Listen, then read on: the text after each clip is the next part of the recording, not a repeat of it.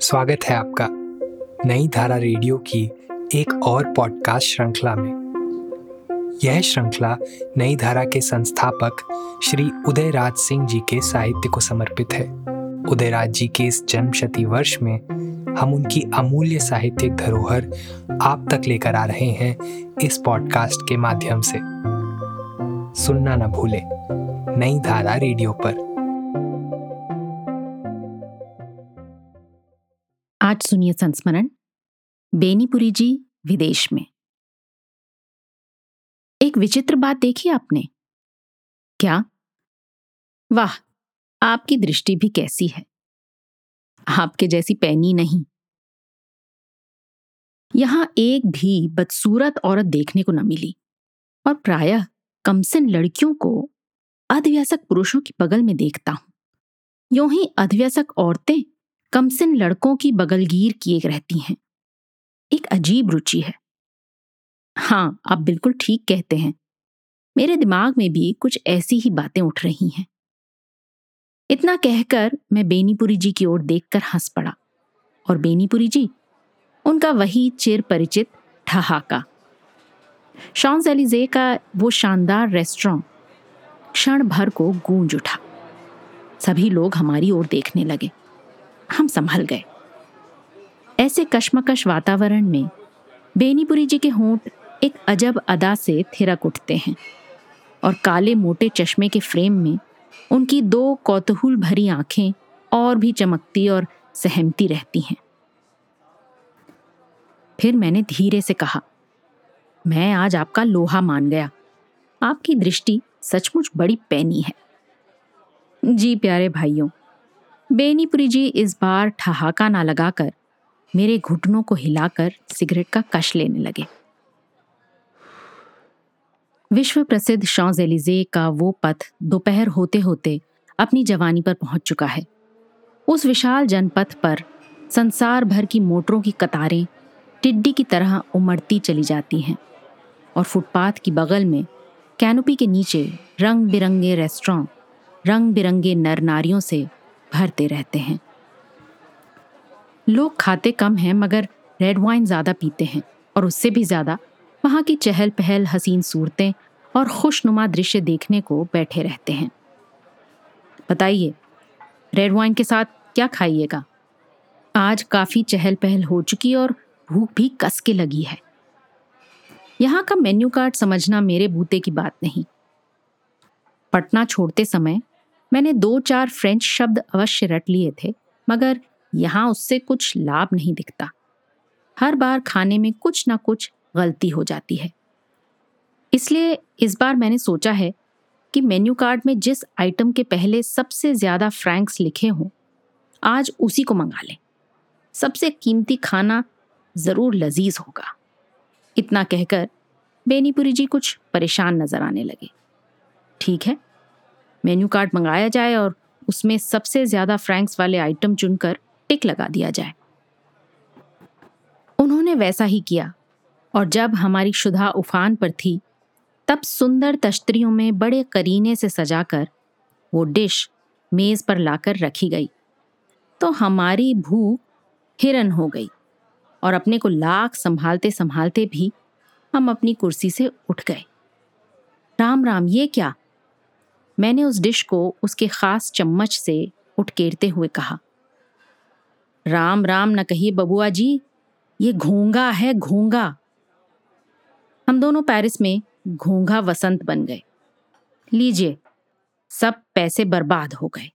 Franks की जितनी ही कमी थी, उतने ही फ्रैंक हम बर्बाद कर रहे हैं। बेनीपुरी जी ने कुर्सी छोड़कर बाहर जाते हुए कहा। हमें बाहर निकलते देखकर रेस्टोरेंट की वही हसीन छोकरी दौड़ी हुई चली आई और बड़ी अजीजी से फ्रेंच में कुछ कहने लगी। हम उसकी भाषा समझने से रहे। वो निरुत्तर, हम परेशान।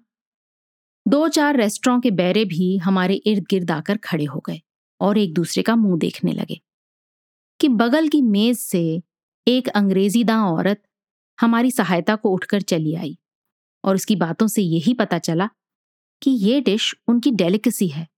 और यदि हमें पसंद नहीं तो कोई बात नहीं, फिर बैठिए, दूसरी डिश मंगाइए। वो डिश चुनने में सहायता करेंगी, मगर इस डिश के पैसे तो देने ही पड़ेंगे। परदेश का मामला ठहरा, फिर भूख भी दून पर थी। इसलिए झक मारकर हम वहीं बैठ गए। और इस बार बेनीपुरी जी की सबसे प्यारी डिश मछली मंगाई गई। मछली देखकर बेनीपुरी जी ललक पड़े, मगर फिर देखते ही देखते उनका जोश पस्त होने लगा और मैंने झट रोका, क्या महाराज, ये डिश भी फेंकी जाएगी क्या? नहीं नहीं बबुआ जी, इसे तो खाऊँगा ही, मगर मछली पर बिना नींबू गारे हुए कोई मज़ा नहीं, यूँ ही फीका फीका बेनीपुरी जी ने मुँह बिचका दिया, लीजिए, ये दूसरी आफत अब नींबू का फ्रेंच नाम पता लगाया जाए। मगर बगल में ही देखा कि एक सज्जन नींबू डालकर कोई रंगीन शराब पी रहे हैं। मैंने झट वेटर की ओर इशारा किया और वो इशारा समझकर तो फांक नींबू मेज पर रख गया। बेनीपुरी जी तो उछल गए और नींबू गार कर मछली पर हाथ साफ़ करने लगे। वो अक्सर कहते थे कि मिथिला में लोग बिना नींबू के मछली नहीं खाते। हमारे जैसे भोजपुरिया को सिर्फ़ मछली खाते देख वो ताज्जुब करते। बेनीपुरी जी ने जो शंका उठाई थी अधव्यसक नारी और कमसिन छोकरे की, उसका समाधान मुझे भारत लौटने पर अपने मामा से मिला, जो लंदन और पेरिस में चौदह बरस रह चुके थे। पेरिस में पुरुष वेश्या की भी प्रथा प्रचलित है। बेनीपुरी जी साथ में ना रहते तो मैं लंदन और यूरोप के प्रमुख शहरों के सांस्कृतिक केंद्रों को इतना विस्तार पूर्वक नहीं देख पाता। वहाँ के कला केंद्रों को देखने के लिए उनमें इतना जोश था कि उसका अंदाज़ा मैं कभी न लगा सका था। पेरिस में हर रात वो बड़ी देर तक जागकर सैलानियों के लिए छपी गाइड पुस्तिका पढ़ते रहते और भोर में जब मुझसे मिलते तो कहते, लीजिए, आज का प्रोग्राम ये रहा। जल्द नाश्ता कर लें, उसके बाद निकल चलिए। दिन में खाना कहीं बाहर ही खा लेंगे और संध्या समय चाय पीकर किसी थिएटर हॉल में घुस जाएँगे। कहाँ कहाँ जाना है, वहाँ की क्या क्या खसूसियत है, कैसे जाना होगा, सबसे सस्ता और आसान रूट क्या होगा, सबका खाका उनके पास तैयार रहता। जहाँ जहाँ मैं गया, वहाँ का कोई भी सांस्कृतिक या कला केंद्र बिना देखे वो नहीं लौटे। मैं थक जाता, मगर वो नहीं थकते। कभी कभी मुझे बाहर बेंच पर बिठाकर वो म्यूज़ियम या किसी कला प्रदर्शनी में फिर घुस जाते और हर कक्ष का बड़ी बारीकी से निरीक्षण कर ही तृप्त होते। विदेशों में सांस्कृतिक तीर्थों को देखने की ऐसी अदम्य शक्ति उनमें भरी हुई थी कि कुछ ना पूछिए। बेनीपुरी जी ने कभी किसी विश्वविद्यालय की ऊँची डिग्री हासिल न की। हाईस्कूल भी पास न थे। मगर अध्यवसाय और स्वाध्याय द्वारा उन्होंने अपनी जनजात प्रतिभा को इतना प्रस्फुटित कर दिया था कि विदेशी साहित्य का भी उन्हें भरपूर ज्ञान हो गया था। उनका ये चमत्कार तो नई धारा के बर्नार्ड शॉ अंक के संपादन काल में मुझे देखने को खूब मिला। बर्नार्ड शॉ जैसे महान साहित्यकार पर विशेषांक निकालना कोई खेल न था। ये मामूली हिम्मत का काम न था। अंग्रेज़ी साहित्य के चोटी के विद्वान भी शॉ पर कलम उठाने में हिचकते हैं। मगर बेनीपुरी जी ने अपने कुशल सहयोगी वीरेंद्र नारायण के सहयोग से उस अंक का पूरा खाका ही नहीं तैयार किया, बल्कि अंक के लेखकों को चुना और उन्हें उनके लेख का विषय भी बताया। बेनीपुरी जी में एक खास बात मैंने ये भी देखी कि विदेश में वो जिस शहर में पहुँचते, वहाँ के मृत्य साहित्यकारों को श्रद्धांजलि अर्पित करने तथा जीवित साहित्यकारों से मिलने के लिए ललायत हो जाते। पेरिस में वो Voltaire, Victor Hugo, Emile Zola, Rousseau, Balzac, Oscar Wilde और अन्य मृत साहित्यकारों और मनीषियों के मज़ारों पर हमें भी साथ ले गए और उन पर फूल चढ़ाकर उनकी बगल में खड़े होकर गर्व से फ़ोटो खिंचवाए।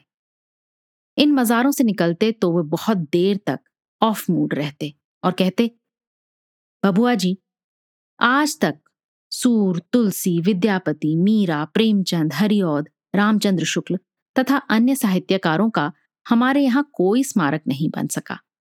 और जो है भी, वो ढह ढिमला रहा है।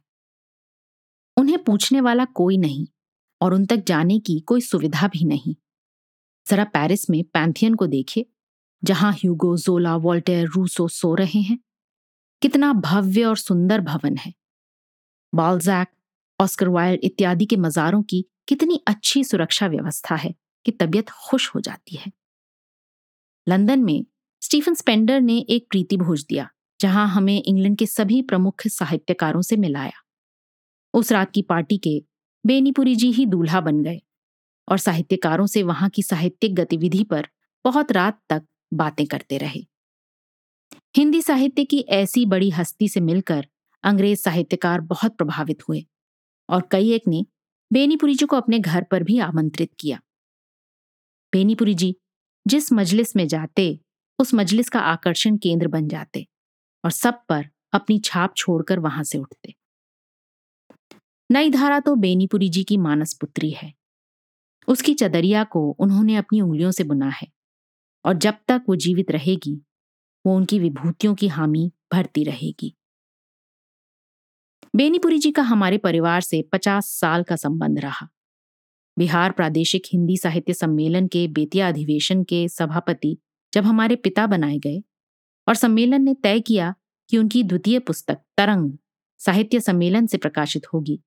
तो सन 1920 में बेनीपुरी जी सम्मेलन की ओर से सूर्यपुरा भेजे गए और उन्होंने वहाँ महीनों ठहर कर तरंग की प्रेस कॉपी तैयार की। उन दिनों के सूर्यपुरा का बेनीपुरी जी अक्सर ज़िक्र करते और उन मीठे दिनों से लेकर उनकी मृत्यु तक हमारे परिवार से उनका बड़ा घनिष्ठ संबंध रहा। उनके निधन से नई धारा परिवार में जो रिक्तता आ गई है उसकी पूर्ति निकट भविष्य में संभव नहीं। उनकी पुण्य स्मृति को शतबार नमन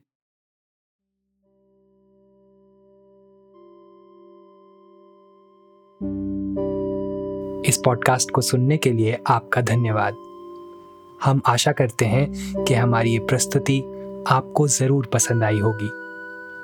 अन्य पॉडकास्ट्स, वीडियो इंटरव्यूज़ आदि के लिए नई धारा को सभी सोशल मीडिया प्लेटफॉर्म्स पर फॉलो करें। जल्द ही आपसे फिर मुलाकात होगी। धन्यवाद।